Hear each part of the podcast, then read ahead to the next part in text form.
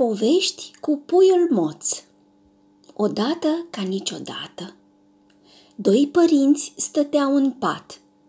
Oare să fie fată, puiul nostru așteptat, sau vreun cocoșel moțat? Oul l-au tot învârtit, l-au răsucit, l-au răsucit până când au adormit. Când de ziua se crăpă, minunea se arătă. Coaja plezni într-o parte, se sparse pe jumătate și deodată creastă lată auzi că îl strigă Tată! Puiul se smulse din nou și ieși încet din ou. Căpușor cu puf gălbui, cu un moț deasupra lui. Ce pufos! Mic ca un boț! Hai să-i spunem puiul moț.